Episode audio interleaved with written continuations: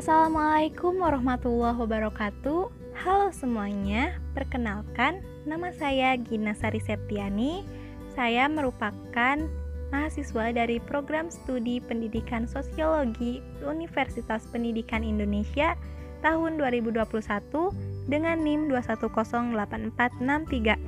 Saya berasal dari kelompok 4 dan di sini saya akan membahas tentang sebuah topik yang sampai saat ini selalu saja menimbulkan suatu keresahan di kalangan masyarakat yaitu perihal hoax, khususnya untuk saat ini yaitu hoax tentang vaksinasi COVID-19.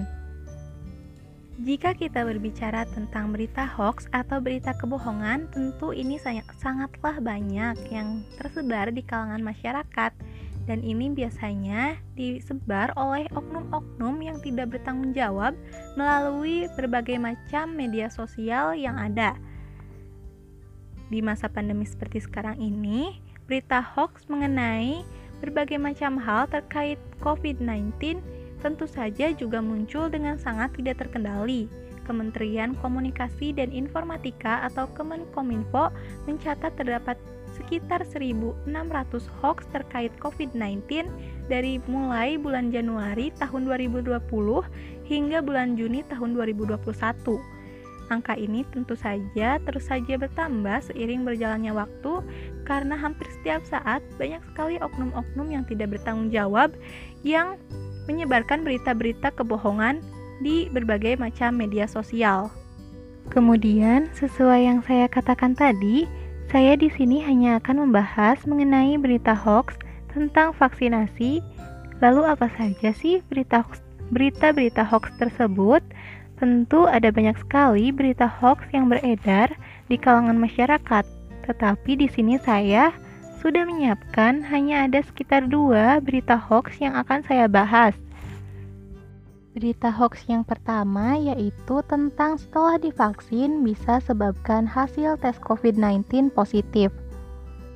Dalam berita ini menyatakan bahwa ada seorang yang sebelum dia divaksin saat melakukan tes COVID-19 itu hasilnya negatif, tetapi setelah ia diberikan vaksin, pasien tersebut mengalami panas dingin, diare, dan badan yang gemetar.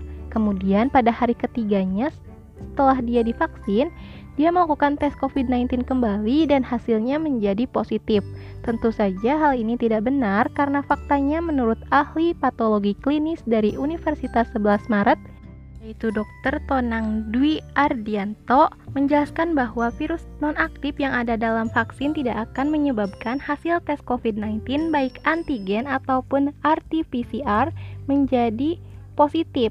Tentu sepertinya orang tersebut telah terpapar oleh virus COVID-19 atau virus corona itu sebelum dilakukan vaksinasi. Hal ini tentu harus menjadi pelajaran bagi kita bahwa sebelum melakukan vaksinasi kita harus tahu betul-betul bahwa kita itu sehat atau mungkin ada sedikit gejala-gejala yang dapat menyebabkan kesalahpahaman seperti berita yang saya bahas barusan.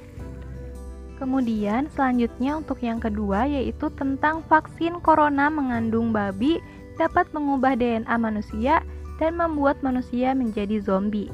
Hal ini pertama kali beredar melalui salah satu akun Facebook yang setelah dilakukan penelusuran fakta terkait bahwa ketiga poin klaim tersebut sebenarnya hoax yang beredar beberapa waktu lalu dan telah diluruskan oleh berbagai macam media.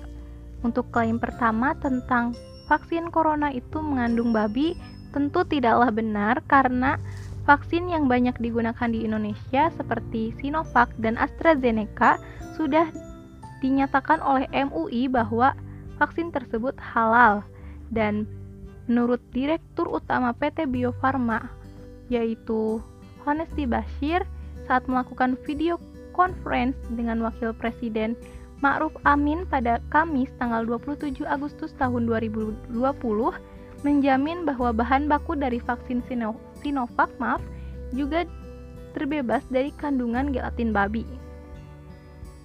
Lalu untuk yang kedua, poin klaim kedua itu tentang bahwa vaksin corona ini dapat mengubah DNA manusia. Tentu hal ini tidak benar karena vaksin itu sendiri kan berfungsi untuk memperkuat sistem kekebalan tubuh sehingga tubuh manusia dapat mengenali virus dan patogen yang berusaha menginfeksi manusia. Menurut peneliti dari Aliansi Sains Universitas Cornell juga menyatakan bahwa tidak ada kandungan dalam vaksin yang mampu berintegrasi dan mengubah DNA manusia secara genetik. Lalu, klaim yang ketiga yaitu tentang vaksin corona dapat mengubah manusia menjadi zombie juga tidak benar. Hoax ini beredar pertama kali itu di bulan April tahun 2021 oleh salah satu akun bernama Vintage King berupa sebuah video viral yang mengklaim bahwa vaksin berbasis mRNA bukanlah vaksin, tetapi sistem operasi yang akan mengambil alih cara kerja sel tubuh dan membuat sel memproduksi protein virus. Tentu hal ini tidak benar dan bantahan untuk klaim ini adalah bahwa pembuatan ya, dari vaksin mRNA tidak menggunakan virus hidup penyebab COVID-19. Vaksin mRNA juga tidak pernah memasuki inti sel di tempat DNA atau materi genetik disimpan. Vaksin tipe mRNA membuat sel tubuh itu memproduksi protein yang, memi yang memicu respon imun, dan respon imun tersebut akan menghasilkan antibodi yang bekerja untuk melindungi diri dari infeksi. Dalam klaim tersebut juga menyatakan bahwa adanya perencanaan pembuatan zombie oleh CDC juga tidak benar. CDC membuat laman website berjudul Zombie Preparedness sejak tahun 2011 yang sebenarnya website website tersebut berisi panduan menghadapi bencana dengan menggunakan embel-embel zombie itu karena saat itu media hiburan sedang viral dengan hal-hal yang berbau zombie.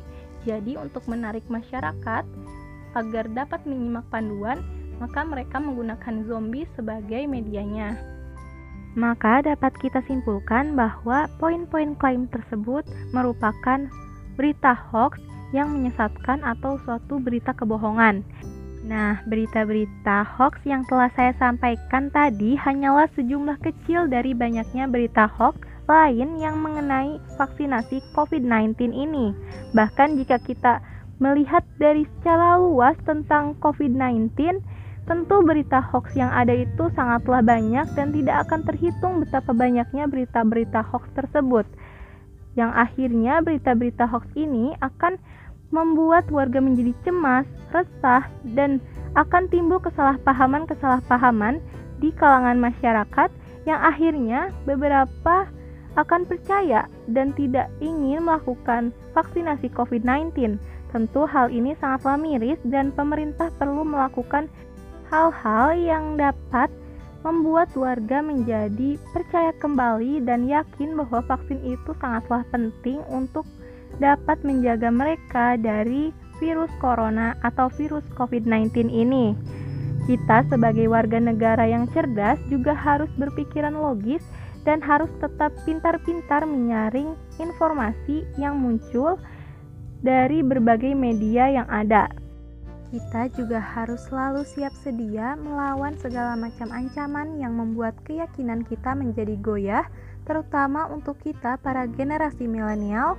Jangan sampai kita cepat terpengaruh oleh berita yang masih tidak pasti kebenarannya, bahkan sampai melewatkan kewajiban-kewajiban yang harus kita lakukan.